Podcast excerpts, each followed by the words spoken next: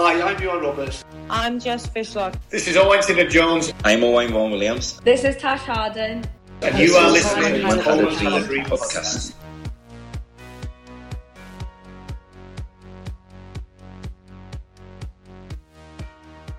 Hello and welcome to the latest Coleman Had a Dream podcast. I am here as ever with Ruth. Hello.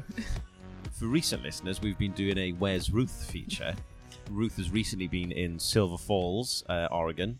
Where are you today, Ruth? I'm actually sitting across the table from you in Costello's Jamaica Plain, Boston, Look back together. We've got the band back together, so very special podcast. As a as a consequence, we have come to our spiritual home uh, of uh, Costello's. So if you hear strange old men coughing, having a fit, some weird shit music, we uh, apologise, but not not particularly. We have got a lot to, to talk to you about today. We haven't done a podcast for a while, so we're going to talk about the upcoming friendlies that have been announced for the men and the women. I'm um, going to do a roundup of some news, and then we're going to argue with each other about which midfielders should go to the Euros. How does it feel to be back in Costello's? It's actually really nice. This is, like you say, the spiritual home. This feels very much like as things should be. Exactly. Um, so we'll start with the games for the men and women. The women are playing Estonia on the 6th of March at 7 o'clock in Wrexham. Uh, an interesting game, that one, I think. I mean, I think for me, the big plus point is that it's at the racecourse. I think it's great that we're seeing more games, representative games up in North Wales, various venues.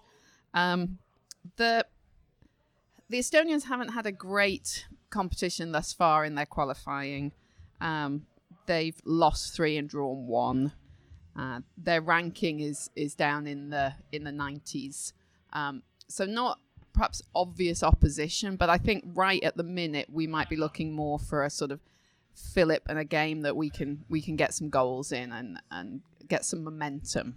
And so for those purposes, I think it's probably a good opponent. I agree, and I think it's sort of a warm up for the for the Faroes game to an extent in the in the in the level of the opposition sort of thing that we're facing, uh, and also you know that we're going to be having to break down a very stout team, and you'd imagine Estonia will will provide that test as well. Obviously, the big story I say the big story like it's making world news is that uh, Jarmo, Jarmo I think I've said that right, who used to be the Wales manager, uh, is the Estonia manager, and uh, obviously will be presiding over this game. So it'll be a nice, interesting uh, return for him, I'm sure, to the uh, to the fold of Welsh football. It's also going to be where Tash Harding scored her first goals, which ended up becoming a hat trick for Wales as well. So I'm sure she will be happy to go along to that. If you are interested in going to that game, I know Haley from Fee Wales is organising a coach, so get in touch with her uh, if you're interested in going. But I think it's uh, a good fixture.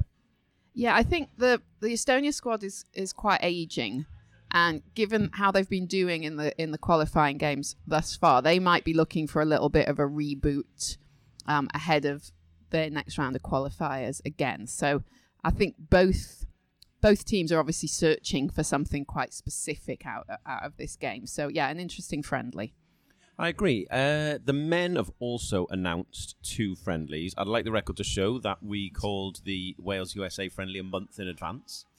I did get the date one day wrong, but my very drunk friend, Football Chris, told me about it at the time. So I'll allow the uh, the one day error down to him. Um, we are playing Austria on the 27th of March in Swansea, and then the uh, USA on the 30th of March in a Cardiff City Stadium. Um, I think the Austria game is an interesting one. I think that kind of provides a bit more of a direct matchup with a team like the Swiss, uh, perhaps in the Euros. I think it's also interesting to play a team like USA, who I actually think, in a lot of ways, are actually quite similar to us.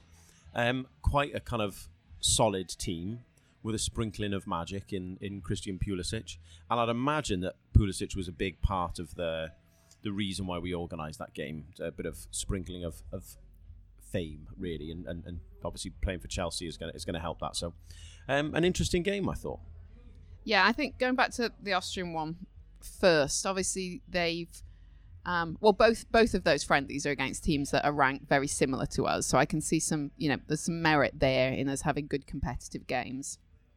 Um, Austria finished behind Poland um, in their group and are playing the Netherlands, Ukraine in one of the qualifiers in, in their group in um, in the Euros.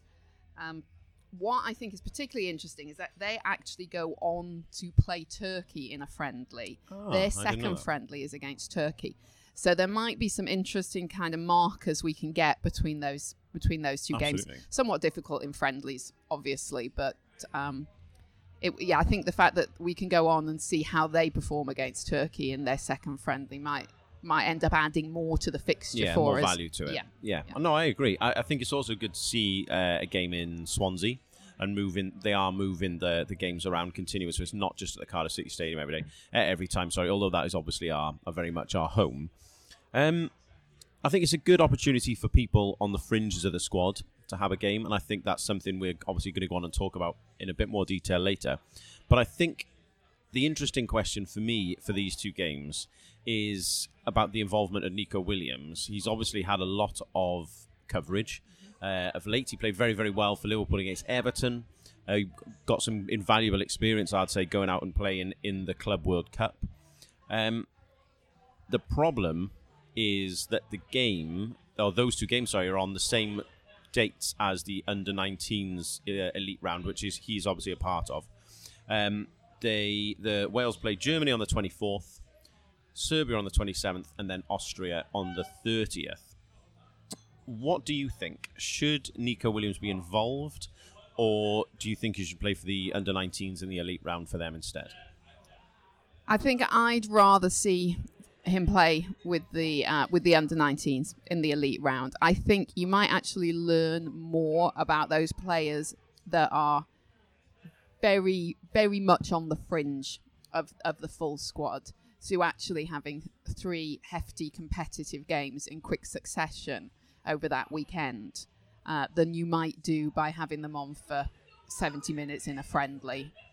I, I, for me, I would argue that it might it would be worth Giggs just having a look at him and training, having him at training, just to help his kind of decision process.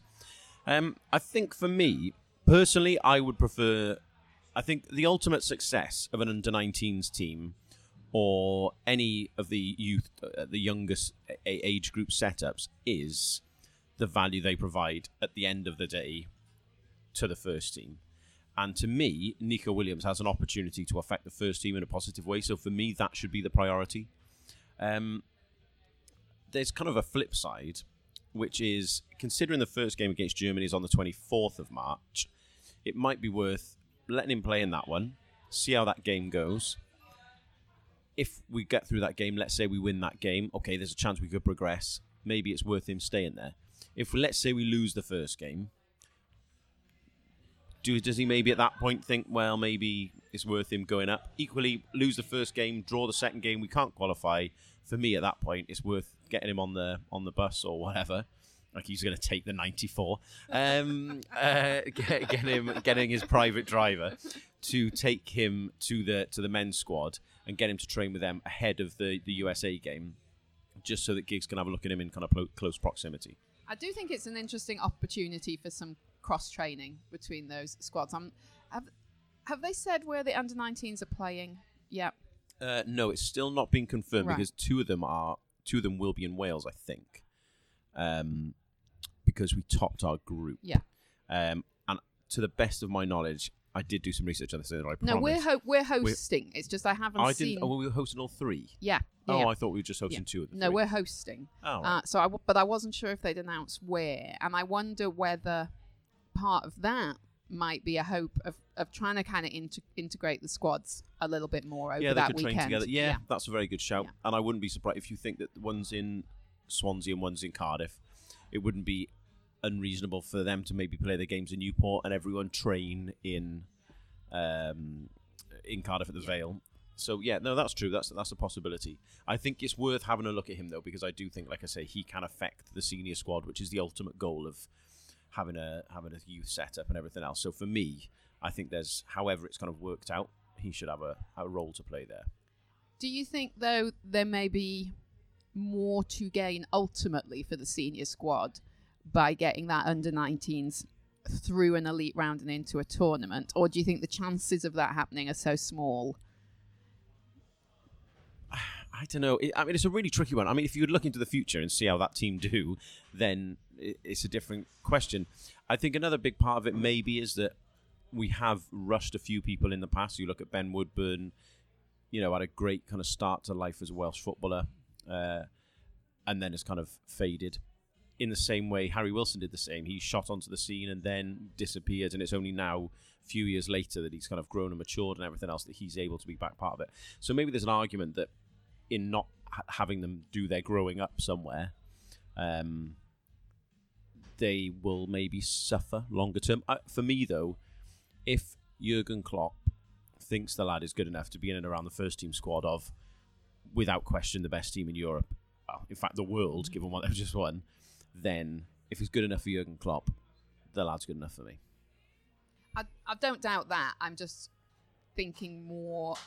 As by that, I mean he's of- ready. Do Yeah, you know what I mean? yeah. Now I'm thinking more in terms of what the senior squad ultimately, not in the short term, but ultimately might gain by a really successful under 19 campaign.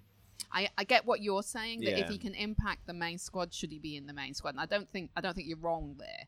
I think he can. I just wonder whether in the more distant term we might get more out of the group collectively and hence more development I if mean- they go to to a, a Yeah. tournament.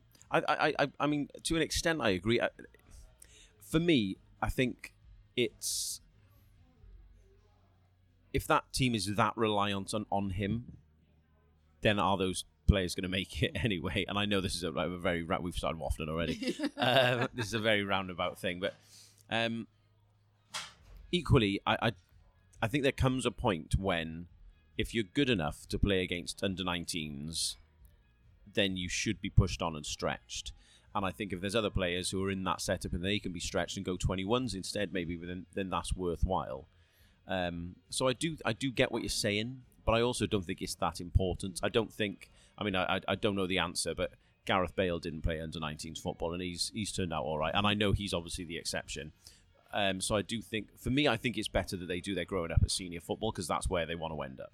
Is the very long-winded way of explaining my feelings.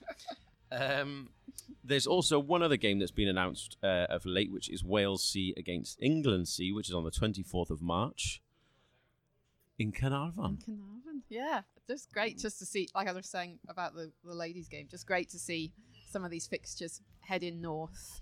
Um, I, that'll be a hell of a night Yeah. in Carnarvon. Um, and again, I think it's. Um, I think it's also great that these fixtures are happening around the same time. I think there's a lot of momentum to be gained Totally agree. from these fixtures taking place, you know, acro- across about a 10 day period there, you've got what?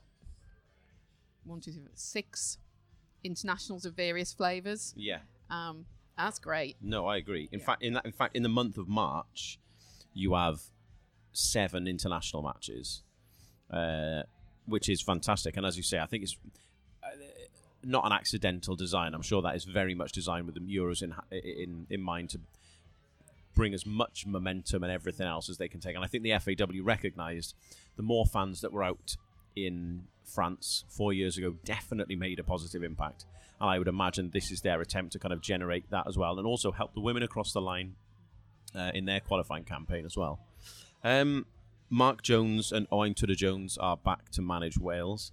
Uh, England are making up their team of under 23 players playing outside the football league, uh, and ours are obviously going to be from the the Welsh the Welsh Premier. Well, not just the Welsh Premier League necessarily, but you'd imagine predominantly so. Predominantly, And I don't think we ha- have a, an age cap on it like uh, England do. But still, uh, last time we played, I think it was a 2 2 draw in Salford. So hopefully we can get ourselves a win there. That was a very entertaining game. Uh, I think it was on Esperech uh, yeah, last so. time. Yeah. So it was very, very watchable. Hopefully uh, people can give that a go again. So let's move on to a few bits of Welsh football news. I said that like a really weird radio presenter. Um, so we'll try and rattle through these a few of these because we uh, we've got a big chunk to talk about later. But Andy King has moved to Huddersfield. Uh, great move for him. He's come on as a sub uh, on the weekend, which is a boot after not playing for so long. He played he played for Rangers twice, I think. Um, also, given there are a lot of Welsh contenders for midfield berths playing themselves out of contention, um, given you know injury, game time, etc., etc. I actually think that could be a really positive move for him and for us.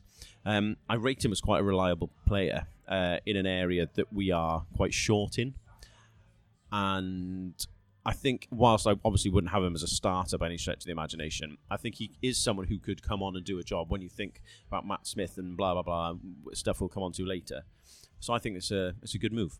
Yeah, I mean, hopefully he's he's just going to build and, and get some time with them. I did think it was interesting that he he came on for that ten minutes or so at the end of a a game they were drawing against a, a good side in Brentford, and you know the the manager was prepared to put him on, so he must have kind of slotted in well Absolutely. within the squad already. So hopefully he's going to have an opportunity to build on that. I agree with you. I do think he's an incredibly reliable player. Doesn't do anything fancy, and I think we've historically we've played to his strengths in that regard. We haven't actually asked him to do much in that sense. Just be dogged and Resilient, and- consistent. yeah, consistent is a good word. Yeah, consistent.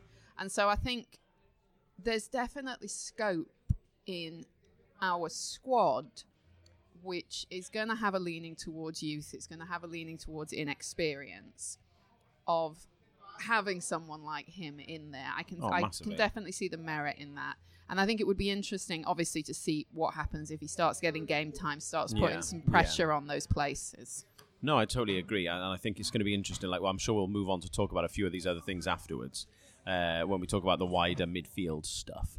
One of the things that we have written down in our notes here is that uh, Wales uh, superstar Gareth Bale hasn't scored for 140 days. He scored yesterday, so already our stats and research are completely out of date and irrelevant. Um, he did score yesterday uh, in a Copa del Rey match for Real Madrid, uh, which they won. He, despite scoring, then got criticised for not celebrating enough. Um, the goal took him past original Ronaldo's tally of goals for Real Madrid, um, which is actually, when you think about it, I know they didn't get peak Ronaldo, but that's still a fairly incredible turn of events. Um, Yeah, I mean that's always the irony, isn't it? That you look at the stats, you look at the production, you look at what he's won, and then you look at how he's regarded. None of it makes sense. It's bonkers. Yeah. Um, he has said he's going to let his contract run down and leave on a free, which I thought was absolutely hilarious. He is really just shithousing them in a in a glorious manner. Um, Although increasing talk about this potential Spurs move, I noticed there was an Eriksen swap element came in today in the gossip today as well. his agent, though, Jonathan Barnett, said he doesn't want a loan move. I'd be surprised if that one happens, to be honest. And the way Eriksen is kind of showing himself at the moment, I'd be surprised if if Madrid took him. But who knows? Um, Matt Smith is set to be recalled from QPR. Sunderland and Ipswich are interested in him. He's only made eight appearances for QPR. I've spoken to my mate Oz. Oz has said that his he's a QPR fan. He's not just a randomer. Um, Oz has said that he has watched QPR obviously a lot, and Smith has just looked lightweight, unable to really make an attacking contribution to the team, not really physical enough for the championship, um, which is a shame. Do you think, therefore, somewhere like Ipswich or, or particularly Sunderland might work if that's if that's the hole in his in his armour? Uh, I think to an extent, I I think it will. I think at the end of the day, if he wants to make it as a professional athlete at the top level, he's got to learn to toughen up. And I don't think where he does that is that important. I think maybe taking a step down ability wise to League One, sorry, Sunderland, um, is that bad because then he can concentrate on the physical stuff because he knows he's going to be f- technically good enough. I know that that Ipswich side do play fairly decent football, so that could be a good move. I would have thought the the Ipswich side has the Ipswich squad has more time for a Matt Smith type player perhaps than Sunderland. Uh, but then it's like you say, what are you trying to achieve? You know, is, is what you want to to kind of mix it up. Um, examine, you know, your physical kind of competences rather than your technical competences. May, maybe somewhere like Sunderland might be might be better for addressing that. I agree. Uh, there's also a flip side to this as well for me, which is is he going to be better perhaps going to a going back and playing under 23s football for a bit? Where he can go to the gym and physically work on his strength, but that technical ability gets worked on because ultimately, from a Wales perspective, the physical stuff is not actually what we need him for. We need him for the, the quick passing, and uh, we don't need him to be doing what Joe Allen does and break down play and be physical. We need that kind of the the passing ability he has to work. So maybe there's a, there's a there's a conversation that maybe he'd be better off doing under 23s, which I don't really advocate for much. But if the goal for us is that he can play in the Euros, then that technical stuff is more important in the short term than the physical stuff. I just don't think he should. Pri- I mean, as much as I'm sure he wants to play in the Euros in the summer, I don't think from a career point of view he should be prioritizing that. Um, I don't know. I mean, it's easy for us to say that sat here.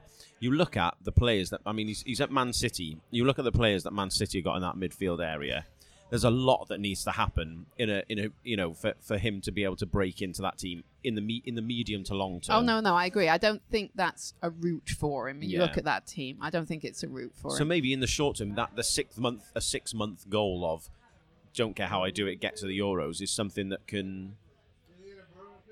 Do you know what I mean?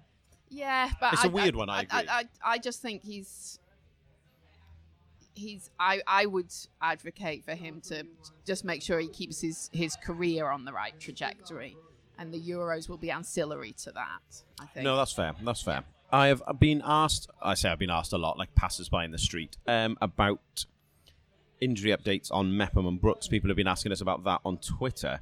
Uh, Chris Mepham posted on Twitter, in fact, last week that he's one week from his op and showed like a little video of him doing some basic exercises on the knee, like bending and stretching stuff, which was positive. Um, Brooks apparently revisited this, his specialist after the recovery process wasn't going particularly well. Um, but there was a statement that said, uh, a comment, sorry, on uh, Instagram, I think it was, that he looks likely to be training again soon. He's had a second op, hasn't he? Yeah. Um, and it sounds like, I mean, I'm definitely reading between the lines here, but it sounded like some he could feel something wasn't right and needed to see the, the specialist, and that has whatever they've done. I don't know whether it was scar tissue or something, but just something needed easing up, and it all seems a bit more positive.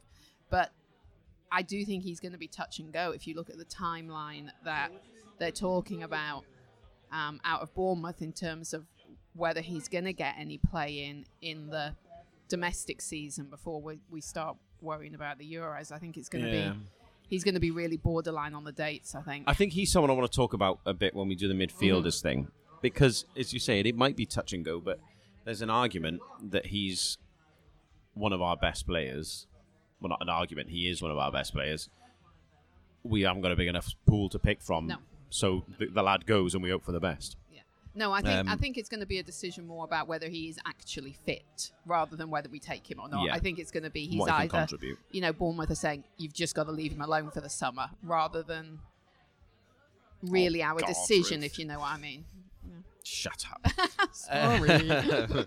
Again, another thing people have been talking about was an increased involvement for James Chester lately. Had a bit of back and forth, in fact, with you, Anne Roberts, about this, where I accidentally thought that James Chester was my age. Uh, he's five years younger than me. Apologies, James. Um, you look better than me. It's a bit of a weird one, this, because he has been involved more in terms of what he's contributed. It's actually not much. He captained Villa for the 5 0 win over the Liverpool, I think they were under nines in the League Cup. Um, he also captained them against, I think it was Fulham in the third round of the FA Cup. Uh, but then in terms of the league, he's been on the bench. And from what I can see, I don't think he's actually played any Premier League football this no, I agree. That's that's what I found as well. I don't think he's been on at all. I think he's just sat on the bench. Which, when you consider the issues that Villa are having, that for me is a, a kind of a red flag. Um, either they're not seeing enough in training, or they've not got enough confidence in him physically That's to, my concern. to put him into the the kind of meat and potatoes nature of the of the Premier League. Because obviously he got through that 90 minutes, for example, in the in the um, League Cup game, absolutely fine. So I, I'm not sure it's actually a kind of durability issue because they wouldn't have played him for 90 minutes then if that was the case. But there's clearly something not. There's got to be a concern of some description, whether it's performance in training or what um, that means they haven't used him at all in the league when you consider the difficulties that Villa are I mean, having. that's what I was going to say. When you look at them defensively, Villa have not been great, and when you think as well that they're in such a bad turn of form at the minute, you think if nothing else, it's maybe worth a gamble sticking someone like that in. But obviously, they're not willing to take that, um, which which does worry me. For anyone, if anyone saw that thing I was talking about with you, and my. My, my, the point I was trying to make was it's a big injury to come back from when you're of that of a certain age, uh, and I admittedly did think he was a bit older, but I do think to come back from a, a knee injury like that when you are 30 years old, even the way things are these days, uh, is a big ask, and I and I'm not sure he can do it. Um, and I certainly am not. I would question the conversation whether he could do it from the viewpoint of Mepham, Lockyer, Rodon's Swansea tweeted today that he's back. Uh, Ashley Williams argument. Um, uh, there's there's so many different options. Uh, I, I just don't think if he's not getting game time at Villa, who are struggling, they obviously aren't confident in him, like you say. Yeah, I don't think it's even a decision at the minute, is it? He's got he he would have to start playing really regularly right now for him to even be under consideration for the squad. But then the and, biz- sorry, and it's not re- that's not really progressed. No, and I think the bizarre flip side of the whole thing is Rodon's not played much. Lockyer uh, has been in a Charlton team of late who haven't played well. Ashley Williams has not been playing well and has been in and out.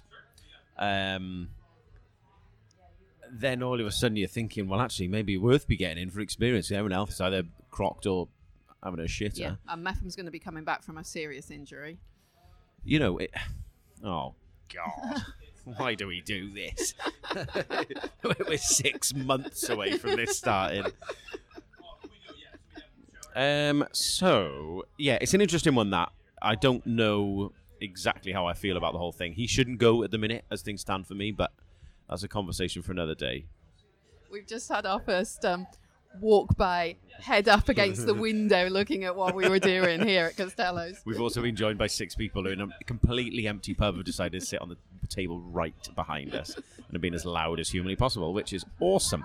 Uh, all we need now is a fire fire brigade to go past us. I'm be- sure they'll They'll by, They'll have heard. Yeah. Um, the last thing I want to talk about news-wise, I wanted to spend half an hour on this in total, and we are 28 minutes in. Okay. This is actually, I'm, I'm proud of us We'll right see. now. We'll see.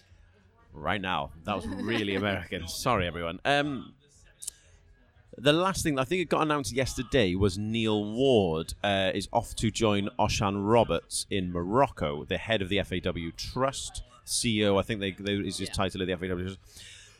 Um, uh, it's an interesting one that, and obviously Osian knows knows his uh, his stuff, so he's recruiting people he thinks is going to have a big impact for him a slightly wider point uh, is that Giggs has lost Osian, now Ward.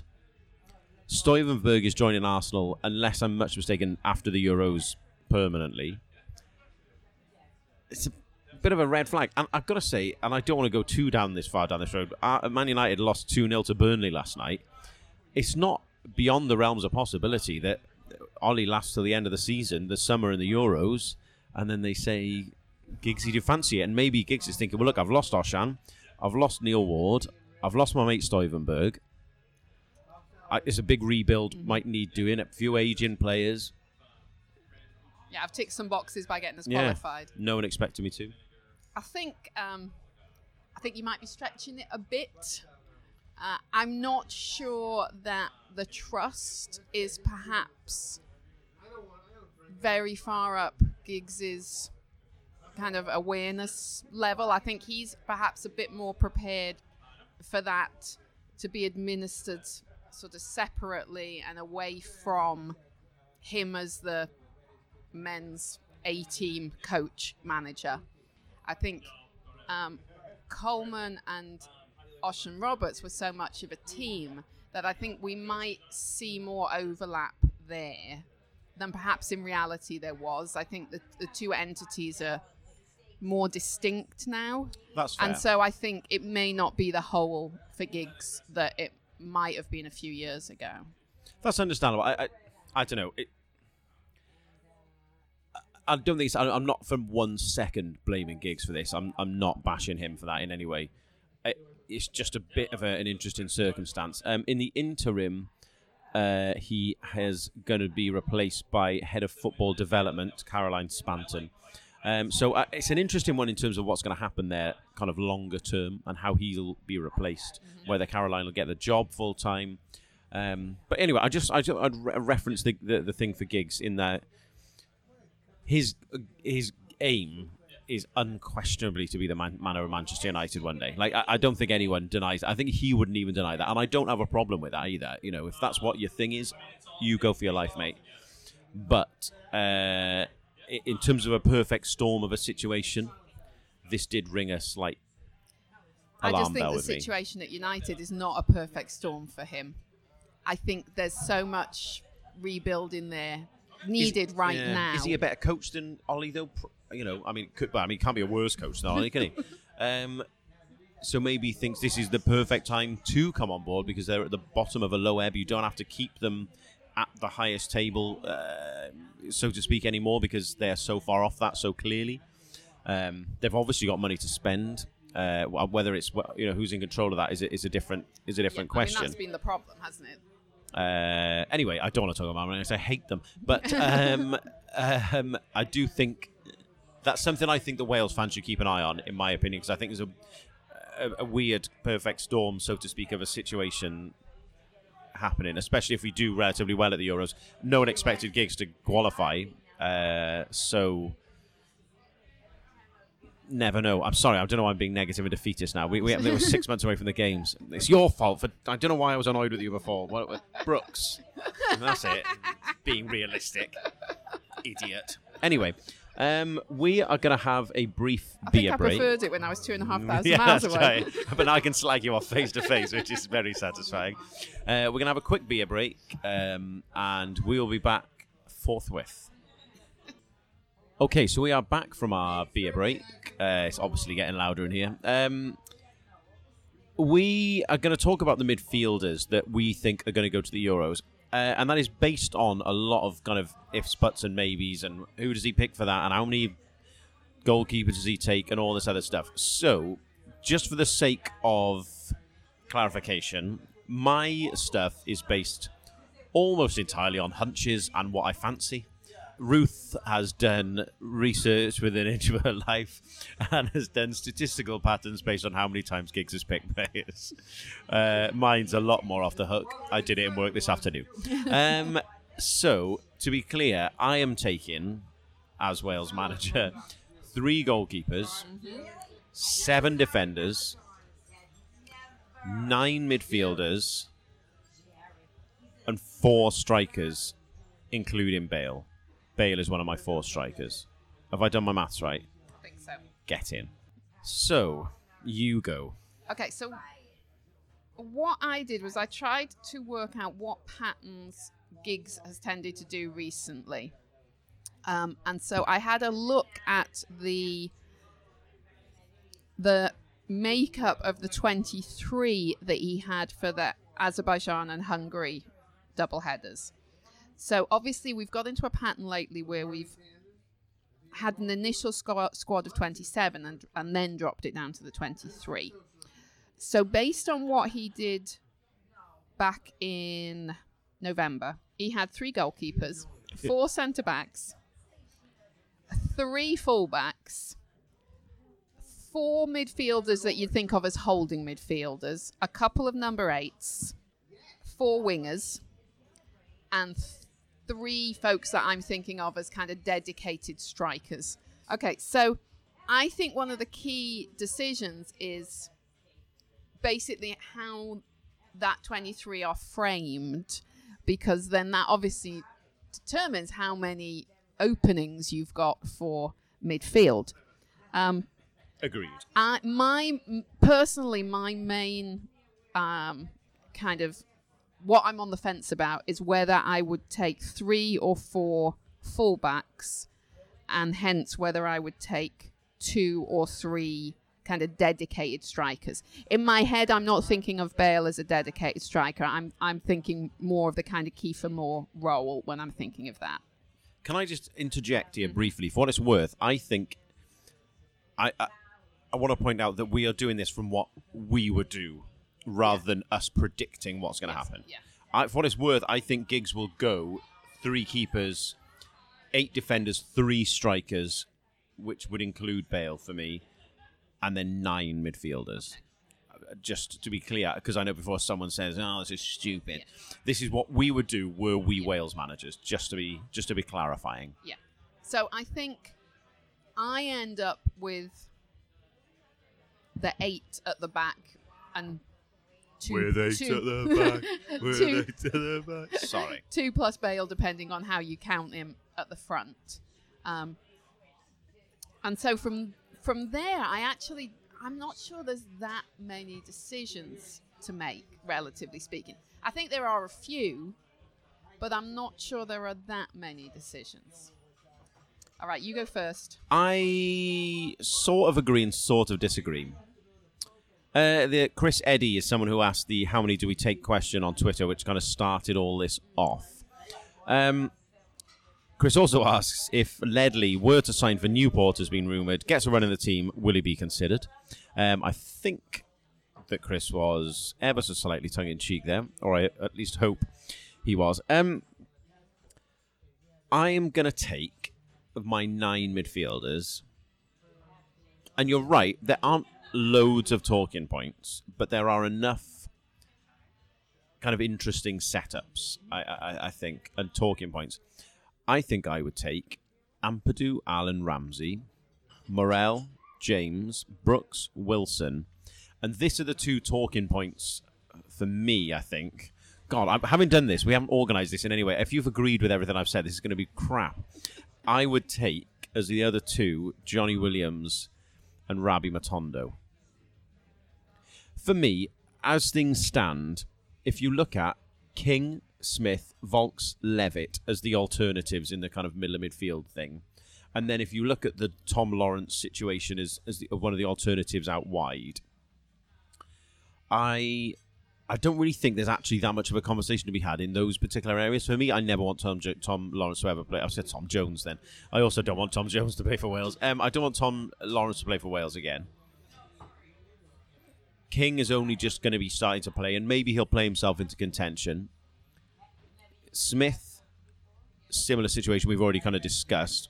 Levitt, I think, is one for the future 100%. I think he's got a lot of ability, but I don't think we're there yet with him. I think the thing for me is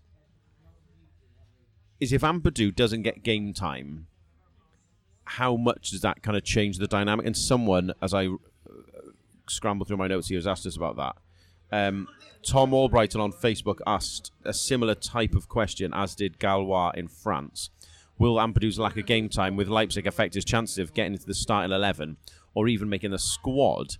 Uh, Tom also asked, is it worth Ampadu cutting his loan in Germany short and looking for regular football in League One or the Championship even? Uh, Championship or League One even was the way I meant to phrase that. Um, and I do think that's an interesting talking point. So let's assume, Ruth, before you tell us what you've got, please don't tell me you've picked the same as me. No, somewhat not not hugely different as you'd expect, but there are some differences. Okay, that's all right. As long as we can have an argument about something. um, the Ampadu thing, there's no way he's not going to make the squad, isn't there? Even if he doesn't play one more minute, he's definitely making that squad, right? I think I think so because his versatility is important. I think the fact that you could put him at centre back, you could probably play him at fullbacks if you re- were really stuck. If the lad wanted to play up front, I'd let him play there. I think it's worth pointing out, and I could be slightly wrong now because I haven't updated my stats, but at last check, Ethan Ampadu has played more minutes for Wales than he has for Chelsea and Leipzig combined. I would imagine so. Yeah. I know that was right up until fairly recently, so I don't think that would have changed. So as a consequence, I'm not bothered because he does perform for us, so I'm not asked personally that he's not got game time at the minute. Yeah, I mean, I think as long as there's not an actual match fitness issue, I mean, I do think there are questions if you have to keep subbing him at 60 minutes in. I think that's where it might become a variable. I kind of liked what we did where we kept him on the bench and then brought him on for the last half an hour. I think that it wouldn't surprise me if we actually end up using him like that, where he can come on and run the hell out of people for 30 minutes at a point in the game where their legs They're are going. flying. Yeah. Uh, I've just been asked on Twitter by Fearless in Devotion, which is a great Wrexham Twitter account if you're interested in following. Um, has you know what about his hair? We didn't talk about his hair last time. has his hair affected the situation? You do worry about, uh, you know, a Samson kind of Samson and Delilah kind of issue, don't you? Do you know one thing I did genuinely think is that when I saw him running around with the hair everywhere and everything else, he looked like a crazy man, and it was brilliant, and I loved it. And now he's shaved it all off. He looks like a nine-year-old boy, and it, and I just feel like I I wouldn't be that scared of him. I mean, I would be. I'm scared of most things, but in a footballing sense, I wouldn't be that scared of him anymore. Which is weird because all he's done is have a haircut. Apparently, it's his first haircut of his life. Really? Apparently so. Okay. Really is cutting edge views here on the Coleman Had a Dream no, I just, I just, I think I'm a kind of traditionalist in that sense, and it feels like Ampadu should have wild hair, and I so agree. that that's the bit that concerns me. I agree. Uh, again, important stuff. Um, so I think that is a fair point that I think Tom and uh, Galwa and France have made. I, th- I think his game time is, assuming he's still at Leipzig, I think his game time is more likely to affect how we use him rather than his presence in the squad. Like, there's no argument that he Yeah. goes. You know, I, I think that's I think that's fair. Um, one more question for you uh, on Matt Smith. Mm-hmm. Does Matt Smith have a shout to the squad if he gets regular football after January? Di Donyol on Twitter said that. I mean, I think so, but he need, obviously needs to be playing at regular. And where does he go? I know we talked about some options for him there, but I don't know. Like um, when I say where do we go, I mean where does he go in the? Where does he slot in in the squad? Like who drops out of there? I mean, for me, if you're looking at the kind of holding partnership, it's going to be some combination of Allen, Morrell, and Ampadu with someone in reserve. And that someone could be King if he makes a run at games with Huddersfield. It could be Smith for, in exactly the way you say. Let's say he gets a place with Ipswich and is, you know, playing well and playing regularly it could be Vaulks if he gets a bit more time with Cardiff. That's actually one of the slots that I think is open for someone to make a case for if what you're going to do is take four potential holding midfielders. And I think you probably can if one of them is Ampadu because he, he brings you some versatility elsewhere. I think that's important as well. Is that Ampadu gets mentioned a lot for his versatility, and that's wha- one of the reasons I'd play seven defend. I'd take seven defenders. Sorry, is because he can fill in and make an eighth, and that's why I think it's worth taking a ninth midfielder.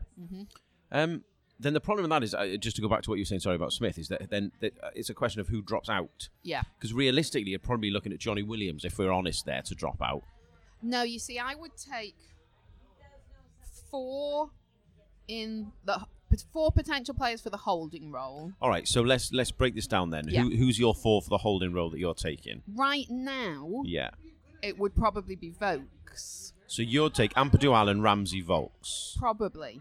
Yeah, I think so. Right, right. Like today, I th- as I said, I think that fourth place is open for someone to make a case for. Where, and I, at the minute, it's probably King that's in the best position So to even- make a run at it. Out out of interest, then, uh, would you take Vaulks even though he's barely played for Cardiff because you think he's the best of the available options at the moment, or are you taking him because you think he's the better player? Do, do you know no, what I I think I think it's more a, a kind of um, I want a fourth person for that slot, and Ampadu. He, whoever's in the fourth slot isn't really in the fourth slot because you might end up using Ampadu somewhere else. And Joe, Oh, yeah, Al- I see what Joe. Allen has a propensity for getting yellow cards. Does love know. God, to be fair. There, at some point, we're probably going to be missing well one of them. Yeah, one of them. True. Um, so that I think that's why I want four four folks that can at least notionally play that role. You're making me question my decisions now. Then I think in some respects, obviously, it all depends on what formation you're you're imagining. I'm imagining a four, two, three, one. Yeah, like we have like we playing, finished off the qualifiers with. Um, and so, I think with what, if everybody's fit, what's going to be a relatively inexperienced back four. You know, you, you'll you'll have Davies hopefully out on the left because he's another one that you know we've got to wait to see what happens with his injury. God, Um, but you're going to have an in- stress in my life right now. you're gonna have this. you're gonna have an inexperienced back four back there with with Ben kind of running the show effectively and relying on Wayne and Ben to run the show. So you want a strong two immediately in front of them. Then if we're going for a kind of number eight with two wingers, which seems to be the what we're leaning The logic, towards, yeah.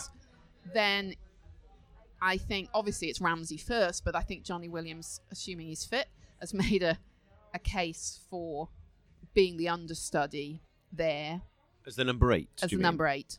See, that's interesting because I put him in as the understudy to Ramsey as the number eight, but also I felt, I, and I feel that he can, as Ramsey can, be flexible in what they do in that role and kind of drop in a bit. And if we need dro- Ramsey to drop deep, I'm not sure how I'd feel necessarily about uh, a Wilson playing as a 10 or an 8. Or, do, do you know what I mean? Uh, so that's why I put Johnny in because he helps Ramsey with some versatility. Now, I know he's not Aaron Ramsey, and I would probably, if we needed someone to drop in there, I'd probably drop Johnny in next to a holder and keep Rambo as an 8. But that's why I put him in there. Yeah. And it, it's a difficult one, and I think what I- the thing I don't want to do, and I think that I is different to last time, is that I felt last time there was about let's say 18 lads, and I'm being a bit generous there. There's 18 players who went last time who could be part of the team. Realistically, 16. And everyone else, or a lot of the other players that went, was a reward for their loyalty, if we're being honest. Whereas this time, I feel like there's a genuine argument over a, like a lot of the positions and, and areas in the 23. So I think that versatility is so important that I don't know and it makes it a, a, more difficult decision because if you- you're adding a midfielder there, I'm taking a defender away somewhere else. Pointing over there, like they're all over there. They're not. It's not the X Factor. they're not sat in the corner of Costello's. Gareth, you're on the plane. Um, I do think that's a, that's a really important um, distinction between this summer and four years ago, and I I do think it's going to need managing because yes, there were people. You know, Bradshaw might be an obvious example who was who was right on the cusp of going last time, but there were relatively few players that were in that position. Whereas now you could have eight to ten players that have been relatively involved with the squad over the last two years. I mean, I'm not talking about you know the Hedges of the world who you know probably can't called up. expect. Did he get called up once? I think. I think he got one cap under Giggs. Um, but he's scoring goals in Scotland, fair dues. Um, but I do think there's perhaps eight, maybe even ten players that have been involved enough that it's going to be a difficult conversation come the day where it's you're not you're not on the plane to Baku. That's so, so true. I was when I was doing my research for this, I was kind of looking for looking through things, and Lockyer didn't get a look in for the first couple of games and finished the game, uh, finished the campaign, and you'd say after Mepham and Rodon, he's he's probably the next man off the rank. So it's interesting how the the dynamic is going to work, and, and I do think it's great for the squad and for Welsh football that we have real competition. Yeah. It's not just centre halves injured. James Collins will play. Like there's a, there's an argument about whether that's right or wrong. No more typified than uh, Morrell, for example, who, Christ, I mean, we were we couldn't believe it in that game. I, I forget which one it was now, where he was picked to start. I think it was the Azerbaijan away yeah. game. Yep. We were. I mean, uproar sounds a bit strong, but uh, what not far off Yeah. Yeah. and it turned out to be a great decision. So even in all of these areas, there is real competition. He's picking the person he thinks is best for that role, not just the next you know the next big name off off, off the rank. Like I said, it's it's really it's really interesting. Already we're waffling. Um, uh, not, we've, we've not talked about the midfielders for ten minutes. Um, so I've given you my nine. Then Okay. Where'd I got to? So my wingers. sorry, just let's Sorry. for the sake of clarity, just so because I'm stupid. you have gone Ampadu, Allen, Ramsey, Morrell, and that's I think as far as we've got with your four. Ampadu, Ampadu, Allen, Ramsey, Morrell. I would take Johnny Williams as my second number eight, We do love Johnny. And at the minute I would be taking Will Vaulks Vaulks. as a fourth Right. holder. This that's the position I have the most uh, Yeah. about. at So that's the that's your fifth. No, he's my fourth holding midfielder, No, no, I know, but I mean your fifth midfielder in general. probably. Ampadu, Allen, Ramsey, Morrell, Johnny, Vaulks. Sorry, Yeah, you're I'm on sixth. six, yeah. Then I would take James and Wilson and Brooks. Um, again, we've got to assume they're all fit. So that's your nine. Yeah. And then Bale, it's like whether you're counting him notionally as a striker or Yeah. not. I mean, I'm not going to play him like that. I would be playing him on the right in the Yeah. way that we did by the end of the qualifiers. Um, so for me, I'm ending up counting him as a winger. Uh, but um, I think you the, the the the outcome of that is in my thinking. I haven't got a place for Matondo. I haven't got a place for Tom Lawrence. I haven't got a place for Matt Smith. If I'm taking Vaulks, I haven't got a place for King. I haven't got Levitt in there. To be fair, I think it's fair to discount Levitt at this point. He's played. I think he played once for the seniors Man United first team this season uh, in an EFL Cup Yeah, game. I mean, he was think. he was very much an, an extra An understudy. Yeah, I Um, mean, he got, uh, but he made the 23 that and you and you Giggs kept for the Azerbaijan and Hungary games. And I think it's worth noting, though, that you know Johnny is injury prone, and I think it is. It would be naive of Giggs to assume everything is going to be fine, and he does need to have someone lined up in that role. And whether it is uh, a King, a Smith, a Vaulks, even a Ledley, which you know, knowing how things work for Wales, it's not beyond the realms of possibility. Um, it is an interesting one, and I think a lot of it is based on who who would be the injured player who you'd have to replace in the in the in the event of a tournament. Because if you gamble that Ampadu, Allen, Morrell are fine, you've wasted a place on King there for a Matondo, let's say, who could change a game. So it's a really interesting gamble, I think, that Giggs has to take. Um, Matondo's an interesting one for me. I was talking to, I think it was a Barry Horns on Twitter. In the first instance, I don't, I didn't think I would take him. I I've watched him a couple of times. Uh, German football's on quite regularly over here, so I've watched him a couple of times for Schalke, and he's been so dynamic. But I could not count the amount of times he gets into a great position, picks the wrong pass, plays a dreadful pass. I mean, there was one game, I think it was against Dortmund. He had three one on ones and missed them all.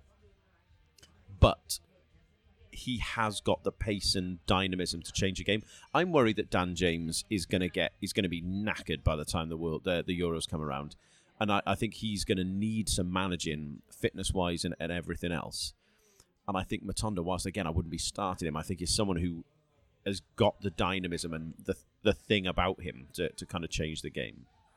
Um, I think I'm just gonna sorry look through my questions here. Um, Tom Albrighton asked a asked actually kind of two part question. One of them was, do you think Morrell is worth taking to the Euros? Playing regularly for Lincoln, although they are mid table. He says he saw Lincoln against Sunderland. What a great sentence. Um, and he was shocked at how poor he was when they came to the Stadium of Light. He looked like a rabbit in the headlights. What do we think? It's an interesting one because I've, again, obviously haven't seen him, but he's earned a lot of positive reviews. Uh, and the general chat about him has been very encouraging. So I would obviously take him, and he's performed well for us. But it's interesting that someone who's actually seen him firsthand has has obviously been less less positive. Yeah, I mean, I think context is everything there, isn't it? The, the role that we're asking him to do, particularly next to Allen, is. I mean, simple is not. That's not fair, but it's. We're not. We're. I think we're playing to a strength that he has within that 11. Um, and I, I couldn't say how Lincoln are using him particularly, but I think there is clearly what we're asking him to do in our framework. He's delivering very well. So why would you Why would you not? that? Yeah. And I think that I think that's a great point. And I, again, I would point to Kiefer Moore, who's not set the world on fire at all with Wigan this season. I think he scored three goals this season. Um, but for Wales, we play to his strengths, and we've often talked about square pegs round hole situation, and we've actually finally found like almost niches for players, and that's for me why Morrell 100% goes. Potentially, if Ampadu's not played, uh, even starts the first match against Switzerland, just because he does that role that we need him to do really, really, re- re- uh, really, really well. Based on how he played with Allen in the Hungary game, I would be starting him against Switzerland. Right now. Um, It does depend whether Ampadu has been playing with Leipzig. Ultimately, by June, it will depend what, what Yeah. Ampadu has been doing. But right now, I would I would start Allen with Morrell, and I would bring Ampadu on with about 25, 30 minutes to go. I would do it the other way around. Okay. I would hope that Al- Ampadu's dynamism has got enough out of the game that they're kind of overcommitting and uh, Morrell's kind of neat and tidy play can help help us sew it up and, and uh, move the ball along quickly to, to your Allens and Ramsey to play on the break. I can't believe we're having this conversation. Um, but yeah, that, that's what I would. That that was my. That's that's what I would go for. But I, I- think either way, the argument of does he go No, I don't think he's uh, an right absolute now, nailed on yeah. for me. Yeah. Um, so I did want to ask one quick thing to you. I don't know why I'm pointing like this. um, which was Steve Moore tweeted us, asked about our thoughts on Christian Doidge. I did a blog uh, about 10, 10 days, two weeks ago, about the strikers, and I said that I would take four strikers to Euros, Bale being one of them, uh, and I would take. Um, sorry, this place is turning into the funny farm, isn't it? um, I would take Bale, Moore, Vokes, and Super Hal. I say these things because I, I do think things might have changed even in the two weeks that I've said that. In that Doidge keeps scoring goals. Yeah. He's now up to 11 for the season. Vokes has scored three this season. Um, and he scored all three since the 7th of December. It's so difficult at this stage to, to change that. But you would have to argue that Doidge at least deserves a shot. And I think when we're looking at this stage of the season, he's played more games than any of the other striking options we have. He scored more goals than any of the striking options we have. But it's an interesting one because it just goes to show the stats aren't everything. Because if you said he scored 11 goals, let's start him over Kiefer Moore, you'd probably have a riot on your hands. So it's not as black and white as that. It is an interesting one though, and for me, we were talking earlier about Neco Williams making that squad for the for the March games. Doidge has got to, he's got to be in that squad, and over the options of people like Tom Bradshaw has been has been mentioned. I think he's got to be in there over Bradshaw, and I, at this point, things have maybe dried up a little bit for Bradshaw goals wise.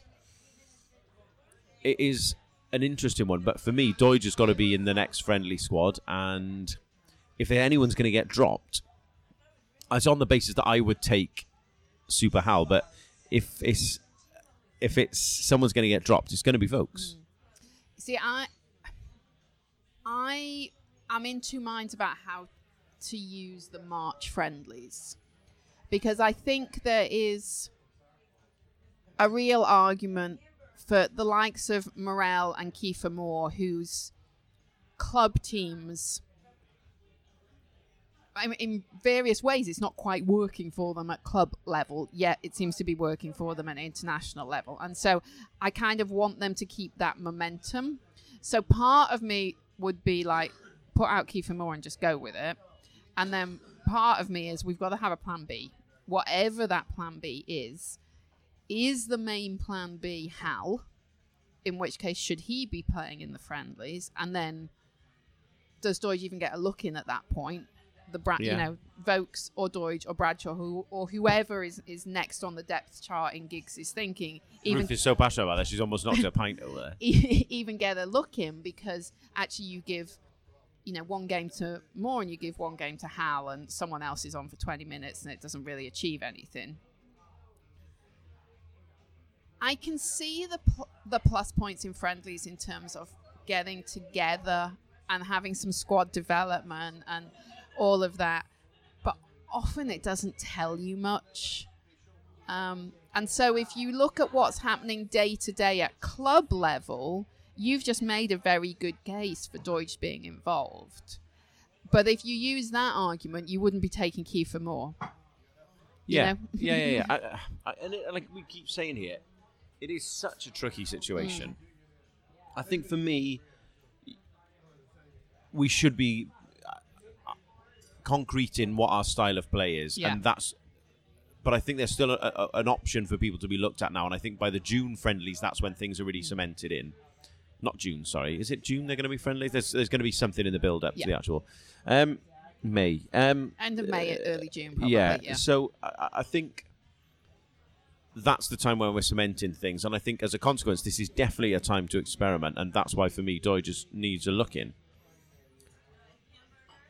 By the same token, we don't know yet that he's going to be able to do the job that Moore can do if Moore got injured.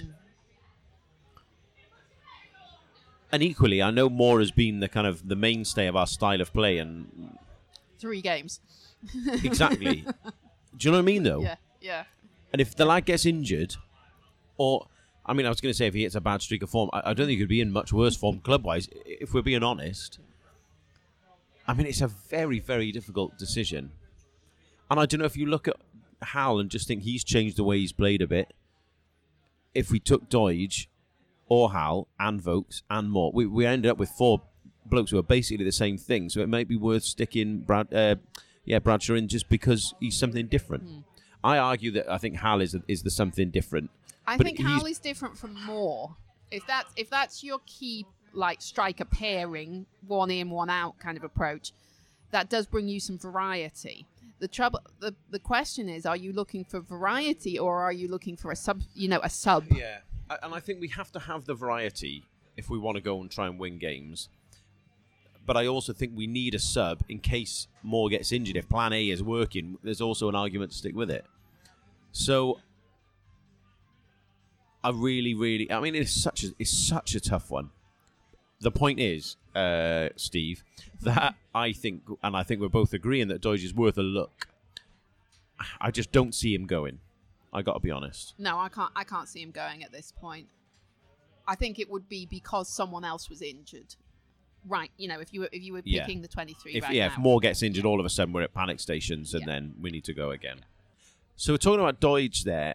We have had a tweet from the 94th minute asking if we could take one uncapped player to the Euros, who would it be and why? I think we're right in saying that Doidge has never been capped for Wales, so he could possibly come in that list. But I think you've got a few other options as well. Well, obviously Neco Williams, based on what we were. Uh, actually, were we chatting about that on air, or were we just chatting about Neco Williams? I On air, look On at air. us. We, we, we, You keep going with it anyway. okay, so obviously Neco Williams might be in contention, and perhaps is top of top of that list. Um, I think Ben Williams, who is a left back that's been playing for Barnsley, might be someone else that sneaks in. Um, he's in the under 21s. Um, he's played probably half of the games for Barnsley over the season. They're not having a great season, but he's at least getting regular regular games. Um, the other one I think might make it, and this might be who I would bet on actually, is um, Owen Evans, the goalkeeper. He is technically Wigan's goalkeeper, uh, but has been out on loan um, with Macclesfield for the first half of the season and has just been loaned on to Cheltenham. Um, so he's been getting regular League One games all season. Um, and so it wouldn't surprise me if he actually ends up in the third goalkeeper's position and hence becomes an, an uncapped player that, that slides in unexpectedly. I think that's a good chat. He's gone completely under my radar, as has the lad from Barnsley. Um, so I think they're great shouts. I think the third goalkeeper spot is a fascinating one when you consider that the, the three goalkeepers that we have at the minute, none of them are playing. Um, God. Um, so I think that's a shout. I'm still campaigning for uh, Owain Fôn Williams, but that's I'll have that argument another day. Um, Where uh, would th- you be th- going then? uh, I'd be going Neco Williams. I just I know people are saying the under 19s thing and is he young enough, blah blah. The lad's class, and I, I just I see no way that if you're going to take an uncapped player, for me, it's got to be him. The lad is different gear, and you know people are saying, "Oh, you've only seen him for 20 minutes." Like we are very fortunate over here. We get to see, but you can basically watch any game, FA Cup, League Cup, uh, everything. So I've all of the games that he has played for Liverpool this season, I have seen, um, and I think he's, I think he's outstanding. I really, really do. And the the experience argument is irrelevant to me. Like we said, Ampadu has played more. In fact, I don't know how many times he played for for Exeter, but Ampadu has probably played more senior minutes in his career internationally than he has at club, or at least very close. Um, so for me, it's got to be him. I think he's an outstanding talent. Offers us something very, very different uh, defensively, offensively, offensively. Um, and, and Connor Roberts isn't playing well. No. He's in and out No. of that Swansea team.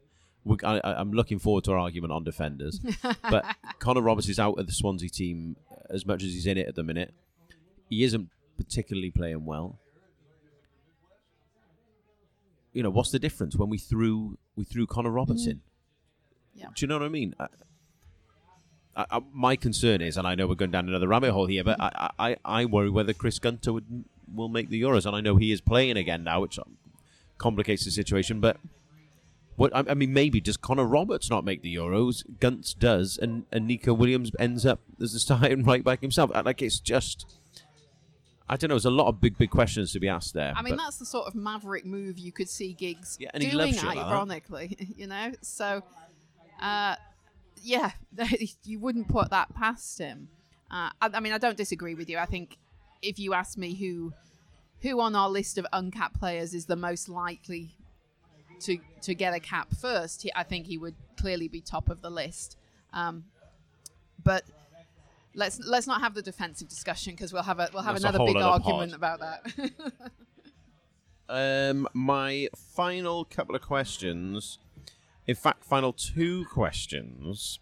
that would be a couple of questions. Yes. Oh yeah, to be fair, it's been an awful day. It's seven o'clock and I'm on my third beer.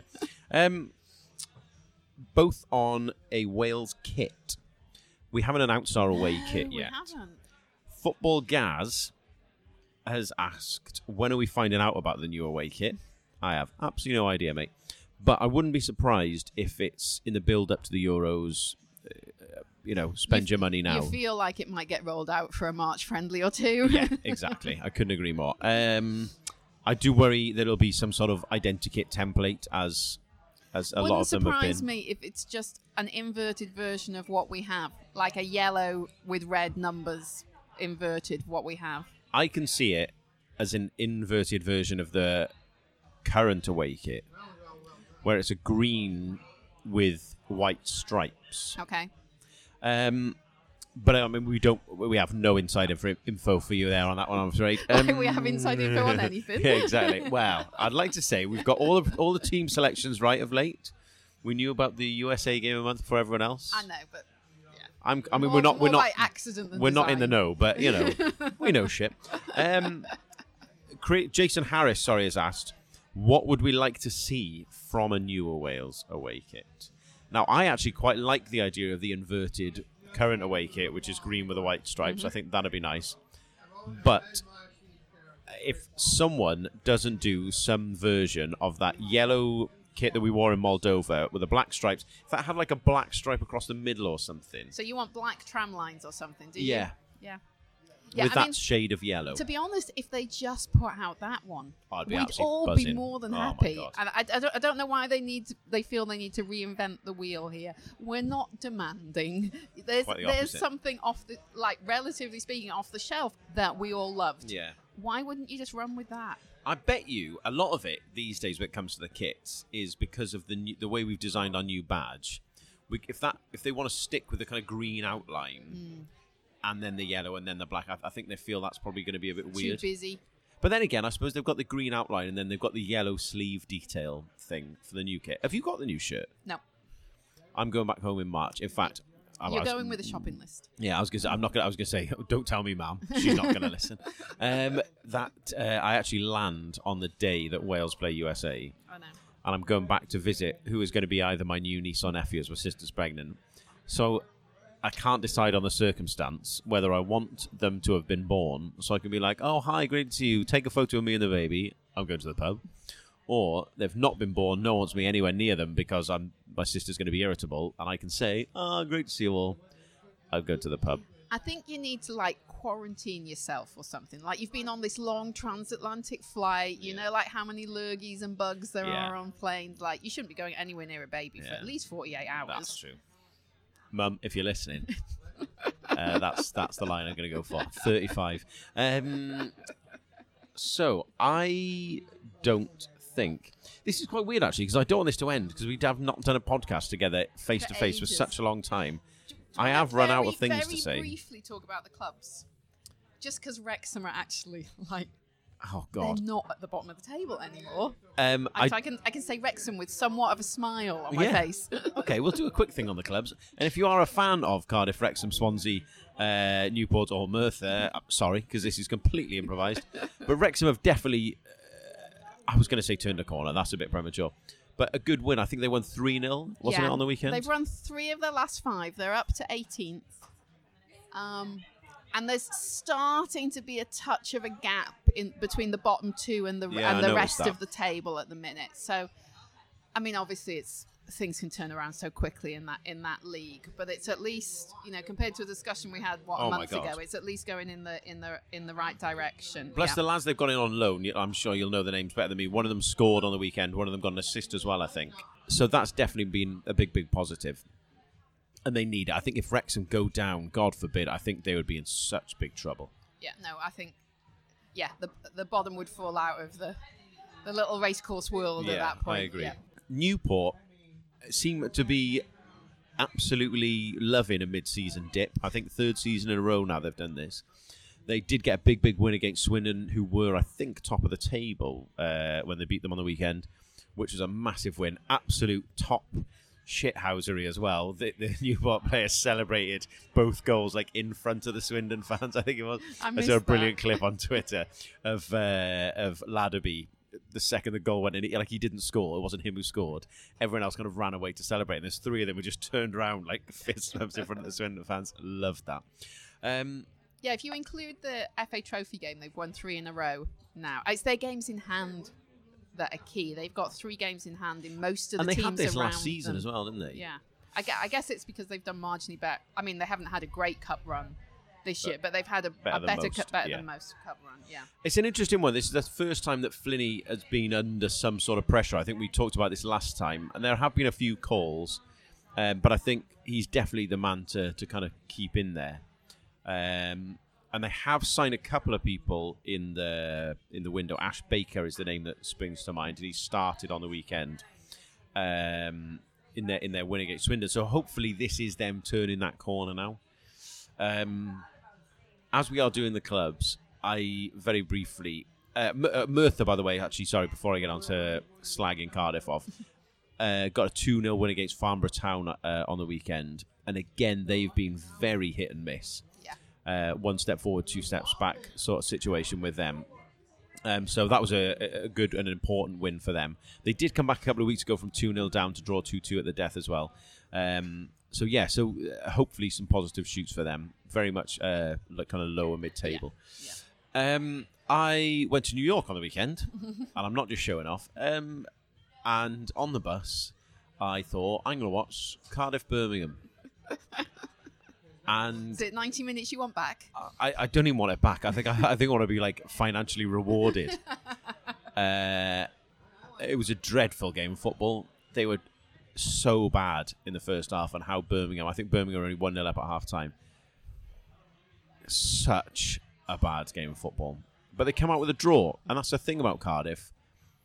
They keep doing this, and the Championship this year is a really poor division. West Brom and Leeds are uh, the top two, and neither have won in I think either seven or eight games, or maybe one win in seven or eight games. It is a very average division. Brentford are in hot form, I think, in third, so maybe they'll kind of disrupt things. But Swansea are still in the playoffs. Um, I think Cardiff are just outside.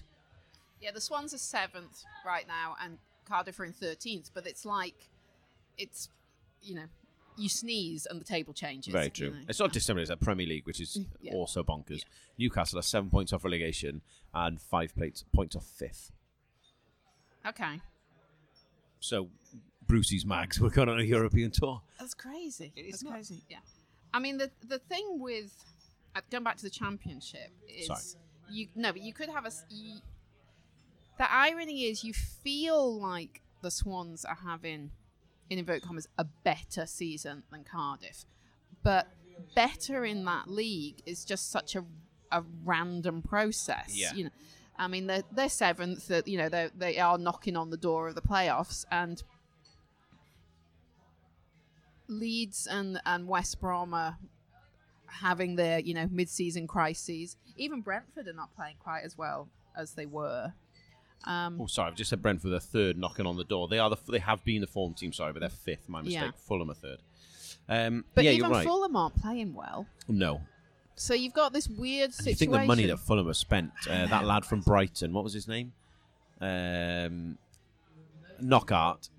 Uh, you know the, the money they spent on him, and the wages and everything. It is a bonkers league, and Yeah. you look Cardiff are what seven points behind Swansea at the moment, which is not much. Sorry, six points behind Cardiff, uh, Swansea at the moment, which is not much. I mean, two wins and you could be in the Yeah. playoffs. It is it is a bonkers division. But I think if you look at what's been happening in the window, and then uh, obviously the window hasn't closed yet, but Swansea have had a really positive window. I mean, the way Cooper is leveraging his his connections with that Absolutely. under 17s team, um, and also what's interesting is it's obviously it seems clear that the the host, like the owner clubs, you know, the Liverpools and the Chelseas of the him. world, are really pro their players going to Swansea, which says something as well, doesn't it? So, um, I've I've been really impressed with what they've what they've managed to knit Absolutely. together. And I think uh, the uh, Brewster scored his first goal, his first league goal of his career on the weekend, assisted by the other new player on loan, Gallagher. Yeah, So yeah, I I mean a great a great start for, for those two, and I think they have done great great business. They've got a defender in as well. I forget the lad's name um, on he's loan. he's yeah. Oh, it'll come to us. But uh, yeah, I, I think they've done really well. Uh, just one more thing on Cardiff. I do have to say that as tiresome as they can be to watch, I did think they were very good against Swansea and the better team of, of the South Wales derby. Uh, and I will also say that I think it's exceptionally unfair Harris is getting the stick he's getting. He's got Warnock's team. They're not a great deal better, but I think they are a, a bit better from what I've seen. Um, you can't expect him to turn around a team of players who basically are one trick ponies. They're kind of very direct and uh, are supposed to play a certain way. You can't change that round in a short space of time without bringing in new players or having money to spend and everything else. When there is in the middle of a congested time of the year, they're playing every three days. FA Cup games replays, injuries, people coming back. I mean, Sean Morrison, bless that man. He needs a rest. He looks like, for me, I think he looks so tired and beaten, um, uh, slow off the pace. I, I think to, to go back to what I was tr- trying to say there is that I, I think Harris has got a, a bit of, an unfair bit of stick for me. I think if they're still crap at the end of the season, they've allowed it. They allow him to buy players and stuff now. Then that's different. Mm-hmm. And I even think if he lasts, you know, until this time next year, and they're still crap and it's still dull to watch, then that's different. But I think right now, and I understand Cardiff fans' frustration, but right now, I think he very much needs the benefit of the doubt. And I, I get that he wasn't everyone's first choice, but what I don't know what everyone ex- I don't know what people expect him to do. It's an incredibly hard league, I think, to come in.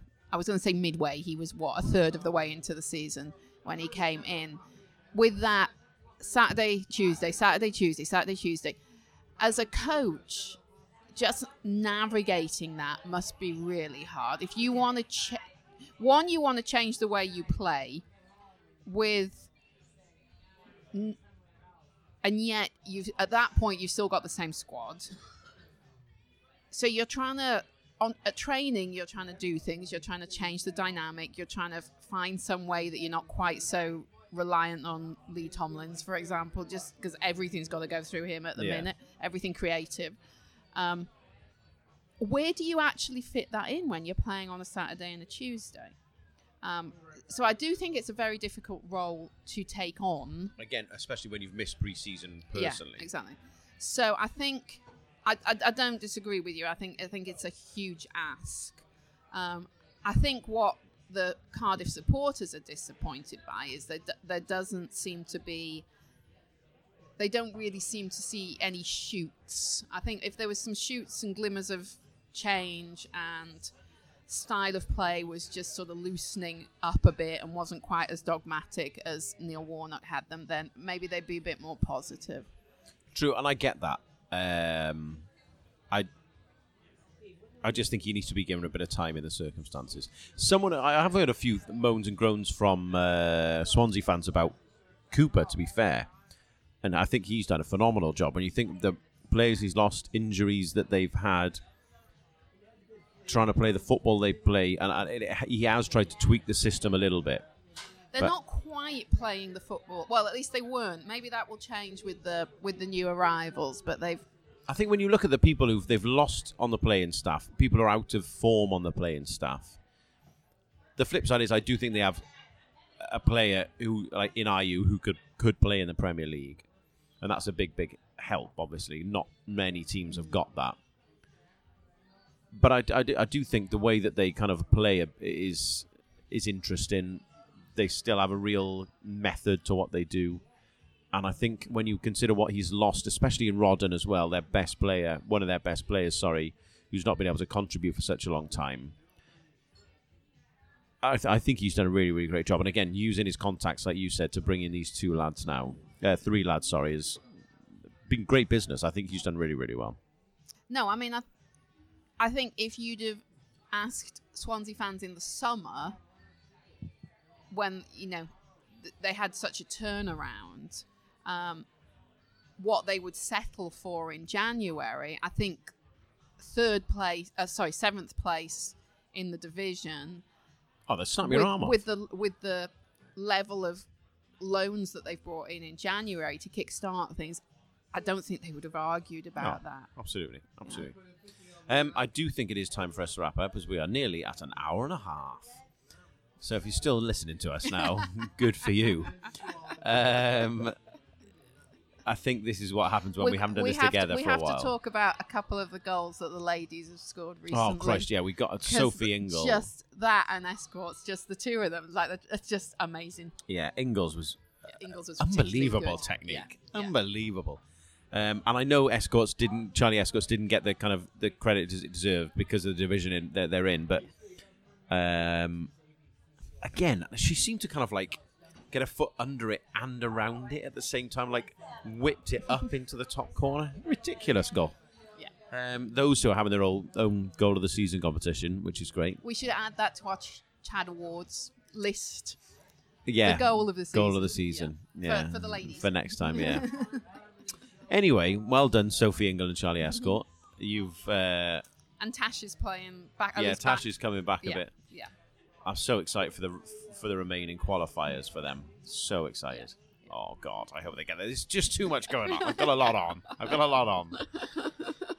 It's too stressful for me. Anyway, on that uh, note, thank you very much for listening, ladies and gents. We haven't had the fire brigade. I know. I, I don't feel like we should sign off until we have the fire brigade Should I call him? Should I pull the, should I pull the fire alarm here?